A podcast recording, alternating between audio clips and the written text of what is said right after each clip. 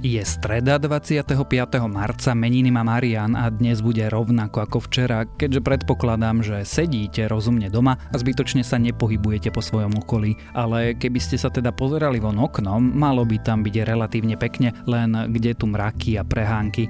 Zároveň bude chladnejšie, denné teploty by sa mali pohybovať medzi 4 až 9 stupňami. Počúvate Dobré ráno, denný podcast denníka SME s Tomášom Prokopčákom. Dobré ráno vám prináša Enteris, experti vo verejnom obstarávaní. Uvítali by ste dokonalý prehľad o všetkých verejných zákazkách? Každý deň pre vás monitorujeme nové zákazky vhodné pre vaše podnikanie. Využite novinku Monitoring verejných obstarávaní na www.enteris.sk. Spolu dávame kvalite priestor uspieť. A začneme tradične krátkým prehľadom správ. Olympijské hry v Tokiu tento rok nebudú. Medzinárodný olympijský výbor a Japonsko sa dohodli na ich odložení na budúci rok. Olympiáda sa mala konať od 24. júla do 9. augusta. Bláha ani Kotleba sa včera znovu nestali šéfmi parlamentných výborov a v tajnej voľbe nezískali potrebnú nadpolovičnú väčšinu platných hlasov. Ľuboša Bláhu nezvolili za predsedu parlamentného výboru pre ľudské práva, Kotleba nebude viesť kontrolný výbor na kontrolu činnosti vojenského spravodajstva. Slovenská technická univerzita bude v letnom semestri učiť až do 6. júna. Skúškové obdobie skončí 25. júla a ak to bude potrebné, skúšky a štátnice sa budú odohrávať dištančne. V tomto školskom roku sa tiež neuskutočnia písomné maturity. Prípadné ústne maturity by sa mali konať do 2 týždňov od obnovenia výučby. Viktor Orbán chce vládnuť bez obmedzení, do štátnych firiem posiela armádu. Chystá tiež novelu zákona, podľa ktorej by počas mimoriadneho stavu mohla vláda rozhodovať dekrétmi bez odobrenia parlamentom, a to na neurčito. Pre koronavírus je vo vzduchu menej emisí oxidu uhličitého. Satelity pozorovali prepady v emisiách tohto skleníkového plynu všade tam, kde úrady zaviedli prísne opatrenia obmedzujúce pohyb ľudí. A ak vás tieto správy zaujali, viac nových správ nájdete na webe sme.sk.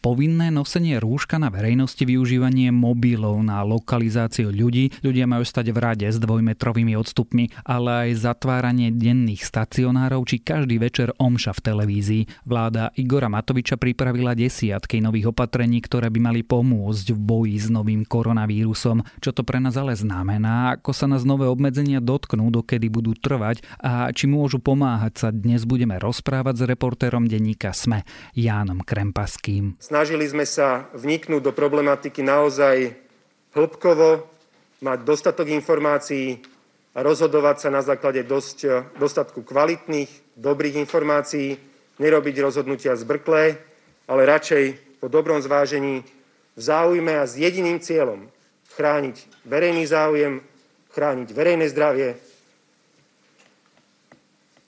a chrániť najmä zdravie dôchodcov, starých ľudí na 65 rokov. Janko, nahrávame v útorok po obede. Aká je momentálne situácia? Ťažko je to nejakým spôsobom definovať, lebo zatiaľ len o epidémii tušíme. Keď som sa minulý týždeň rozprával so šéfom Inštitútu zdravotnej politiky Ministerstva zdravotníctva, ktorá pripravila prognózu vývoja epidémie koronavírusu na Slovensku, tak povedal, že my zatiaľ, pretože je krátky čas od prijatia opatrení, nemáme nejaké tvrdé dáta na to, aby sme vlastne vedeli, že aká je situácia na Slovensku. Tento šéf inštitútu sa volá Martin Smatana a teda povedal, že jednoducho potrebujeme také 2 týždne, aby sme vedeli nejakým spôsobom vyhodnotiť aj na základe zdravotného správania, keby som to tak povedal, alebo zdravotného stavu ľudí, ktorí sa vrátili napríklad zo zahraničia ešte pred zatvorením hraníc, že nakoľko sú postihnutí týmto koronavírusom alebo nie.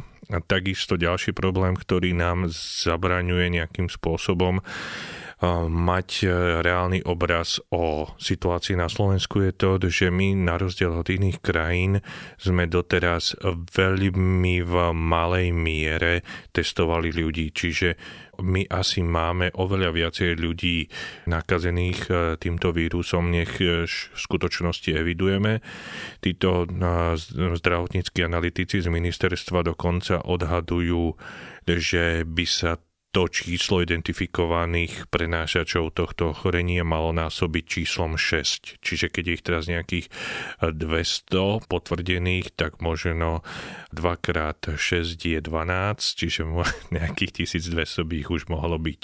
Keď nemáme tieto čísla, tak sa len domnievame. Ako potom budeme vedieť my a tí analytici urobiť ten odhad, keď vlastne vôbec netušíme, aký vážny problém máme? Analytici už minulý týždeň, keď spravili prvý ten odhad, na základe ktorého by k vyvrcholeniu epidémie malo prísť pri týchto opatreniach tvrdých, ktoré na Slovensku máme v druhej polovici júna, tak už tedy povedali, že na základe tých dát, ktoré im budú postupne naskakovať z toho zdravotného stavu ľudí na Slovensku, aj väčšieho testovania, ktoré chceme takisto v nasledujúcich dňoch spustiť, budú aktualizovať a to povedali dokonca opravovať tie svoje prognózy.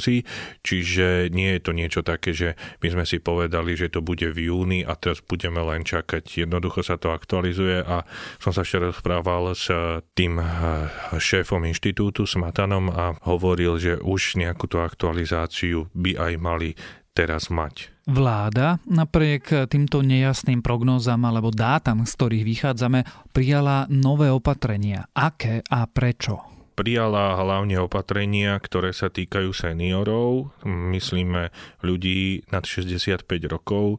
Preto hovorím práve o tejto skupine, lebo práve táto skupina je v tých opatreniach ako keby najviac zasiahnutá obmedzeniami. Dokonca sa hovorí o tom, alebo premiér Igor Matovič to naznačoval, že najlepšie by bolo, keby títo ľudia vôbec nevychádzali von. Čo má svoju opodstatnenosť v číslach, lebo títo ľudia sú v porovnaní s inými vekovými kategóriami nadmieru zraniteľní touto epidémiou. Keď si zase pomôžeme tou analýzou tých analytikov z ministerstva, tak ľudia, ktorí sa nakazia, majú viac ako 70 rokov, tak až 43% z nich by v takom prípade potrebovalo akutnú zdravotnú starostlivosť alebo inými slovami umelú pľúcnu ventiláciu. A tých na Slovensku máme strašne málo, aktuálne len 450 a na vrchole krízy sa počíta, že tých ventilácií by sme potrebovali až 3000. Takže preto takéto opatrenia voči tejto skupine obyvateľstva. A potom sú také tam opatrenia obmedzujúce, akože sa že v nedeľu budú zatvorené potravne, ale myslím si, že každý človek s tým dokáže nejakým spôsobom žiť aj v tej vízii, že aby si aj tí predavači oddychli, čo má svoje tiež opodstatnenie.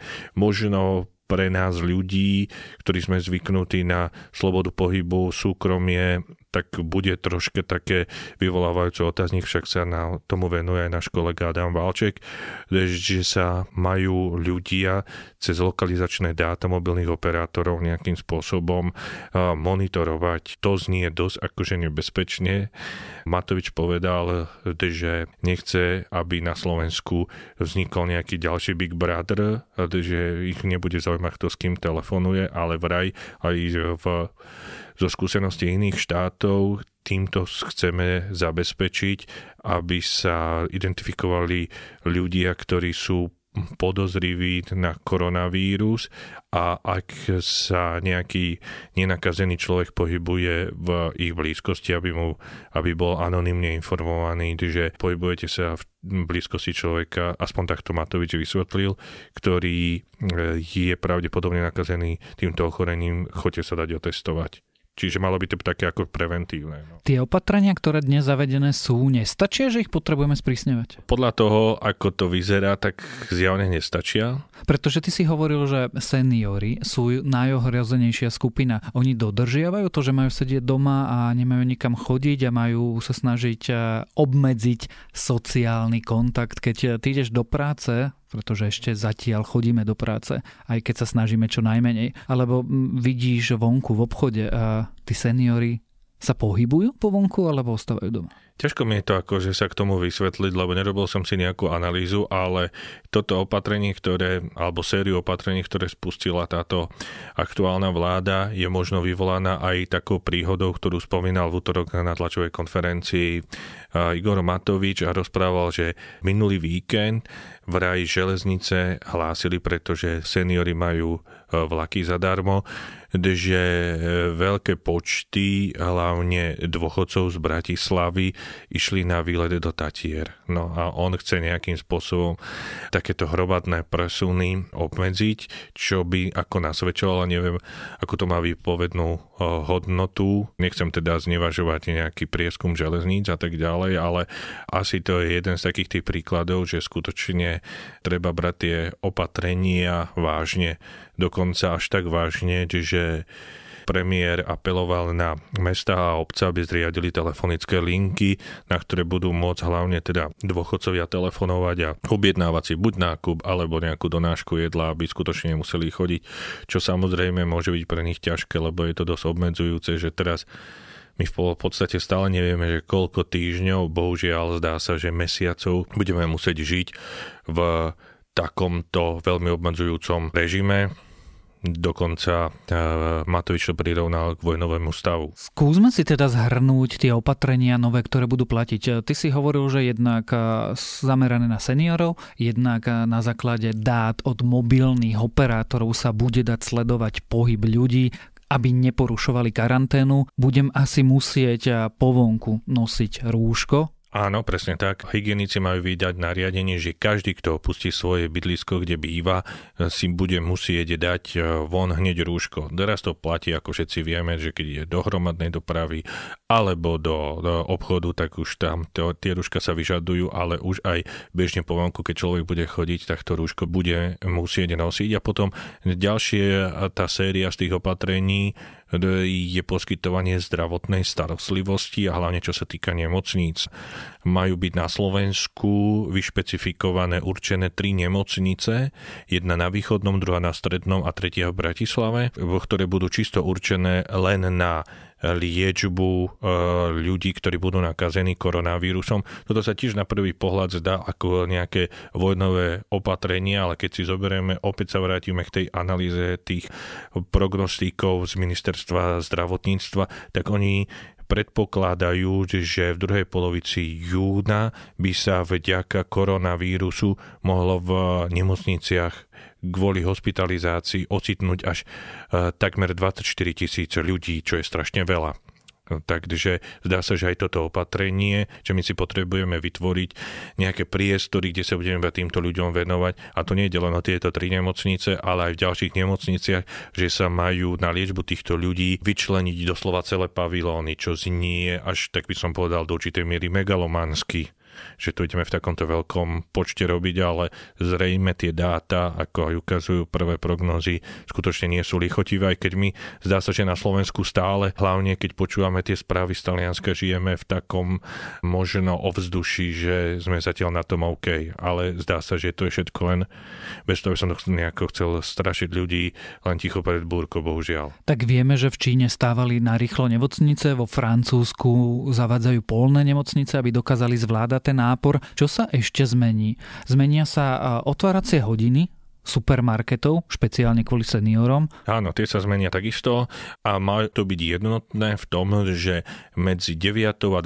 hodinou, teda do obeda, budú striktne určené len pre nákup seniorov, aby sa tam nemiešali s inými, aby sa to neprenášali, respektíve, aby ak sú nejakí, ako to povedal Matovič, mladší ľudia nakazení, tak aby nenakazili tých seniorov, lebo kým u mladších ľudí je ten priebeh mnohokrát mierny tohto ochorenia, pri starších ľuďoch to môže byť teda až fatálne. Čiže a toto obmedzenie, povedal premiér, že bude štát až tak dôsledne vyžadovať, že ak ho bude niekto porušovať, tak že môžu tú prevádzku zatvoriť až do konca krízy, teda epidémie. Čiže nie, že nejaký reťazec si povie, že my to budeme mať od 12.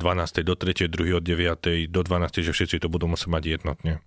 Čiže to je tiež také, ale myslím si zase z druhej strany, že väčšina ľudí v čase medzi 9. a 12. cez pracovný týždeň je v práci, tak či tak, alebo v nejaký home office, vtedy celkom intenzívne začína a zase tá sobota, no tak si myslím, že nepôjde človek v sobotu do obeda na nákup, ale v sobotu po obede, teda človek, ktorý je mladší ako 65 rokov. Naozaj sa to dá prežiť, veď to je základný režim. Štát sa tiež rozhodol ísť v ústrety cirkvám, keďže je zakázané zhromažďovanie sa a tým pádom aj bohoslužby. To rieši ako? No, to opäť povedal premiér, že sa to bude týkať, alebo vychádza tým v ústretí tým najviac obmedzovaným seniorom, že chce požiadať šéfa RTVS Jaroslava Rezníka, aby každý deň o 18. hodine na RTVS2 bola svätá omša. Ale toto už nejakým spôsobom si myslím je aj v súčasnosti pokrývané, lebo samozrejme, že neexistuje na Slovensku alebo v Československom prestore len televízia, už viaceré televízie ako Lux alebo Česká televízia a tak ďalej. Tieto prenosy bohoslúžieb dávajú, čiže možno to skôr bude pre ľudí, ktorí žijú na vidieku alebo nejakých odľahlých oblastiach a nemajú ten výber staníc až taký veľký. Dokedy tieto opatrenia, aj tie, ktoré platili doteraz a aj tie nové, ktoré teraz zavádzame a postupne budú zavádzané, budú platiť? No to sa mnohokrát že nevie. Je tam skôr také obmedzenie, že od 30. marca, že budú niektoré opatrenia zavedené, ako napríklad pri vstupe do nemocnice alebo do fabriky, že každému budú merať teplotu, ako sa to už teraz robí, to my novinári vieme, keď ideme na úrad vlády, že už tam namerajú teplotu, takže to bude teraz všade. Potom sa skôr rozprávajú také aprílové ohraňujúce termíny, že napríklad do konca apríla nebude možné konať dražby, exekúcie, aby ľudia, ktorí sú vo finančných problémoch, pritom týchto zdravotných, ktoré majú, ešte neboli nejakým spôsobom ničení aj takýmito materiálnymi problémami. Potom sú opatrenia, pri ktorých sa vlastne nevie. Napríklad, čo sa týka výučby, tak vyučovanie na školách základných a stredných je prerušené do odvolania. Minister školstva Branislav Gröhling z SAS povedal len, že chcú tento školský rok ukončiť do 30. júna, ale či vôbec bude do 30. júna otvorený školský rok, to sa stále nevie. Iba chce, aby aspoň ústne maturity do tohto termínu, aj keď sa školský rok neotvorí, sa uskutočnili. A to učivo, ktoré sa teda nestihne odučiť za tieto mesiace, potom bude presunuté do ďalšieho roku. A keď tu rozprávame napríklad o pomoci seniorov, ktorý je v tom vysielaní bohoslúžieb, tak takisto po vzore si myslím aj Českej republiky. Slovensko takisto do ďalšieho týždňa zavádza výučbu aj cez verejnoprávnu televíziu. V Českej televízii to už funguje a takisto aj ministerstvo zahraničných vecí, čo si myslím je zase také sympatické na tejto vláde, že Matovič poveril ministerstvo zahraničných vecí, aby v 20 vytipovaných krajinách skúmala opatrenia, ktoré sú dobré na potlačenie krízy, aby sme ich implementovali do opatrení tu na Slovensku. A mnohokrát na tej tlačovke na niektoré otázky jednoducho povedal, pretože teraz tých otázok je strašne veľa, že na niektoré nevie odpovedať, čo bolo také netypické na doterajšie vládnutia, kedy sme vždycky poznali na všetko odpovede, takže to len tak ako poznámka na okraj. Čiže tieto mimoriadne opatrenia, tento núdzový stav budú vlastne dokedy bude treba a nikto netuší dokedy. Presne to je ďalší problém, že my tu síce máme, ako to rozprával Smatana z ministerstva zdravotníctva, nejakú prognózu, ako by sa mala tá krivka tej chorobnosti vyvíjať tak, aby zomrelo, keď to poviem tak natvrdo, čo najmenej ľudí, lenže už teraz medzi tými odborníkmi existuje taká pochybnosť, že či my tieto tvrdé opatrenia dokážeme znášať nie že týždňa, ale aj mesiace. Lebo dobre, teraz máme v podstate prvý týždeň za sebou tých takých veľmi obmedzujúcich opatrení, ale čo keď to bude mesiac, 2 mesiace? Dokážu to ľudia akceptovať?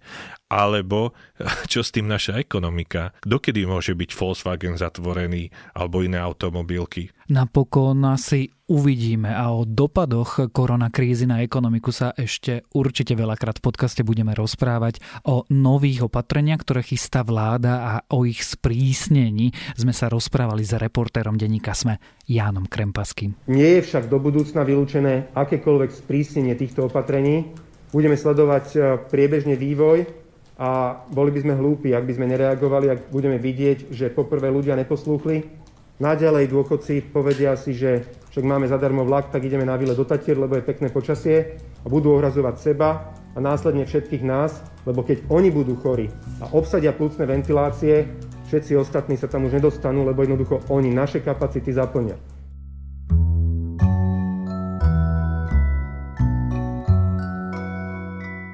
Moje dnešné odporúčanie vlastne nebude nič konkrétne, skôr také všeobecné. Ľudia, čítajte. Ja si napríklad utekam do sveta sci-fi najnovšie k sérii Pútnici od Becky Chambersovej, no čítajte to, čo vás baví.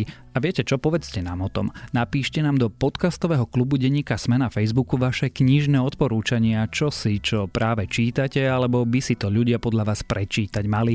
Možno niekoho potešíte a možno niekomu pomôžete objaviť dobrú knihu. A to je na dnes všetko. Želáme vám pekný deň. Počúvali ste Dobré ráno, denný podcast denníka SME dnes s Tomášom Prokopčákom.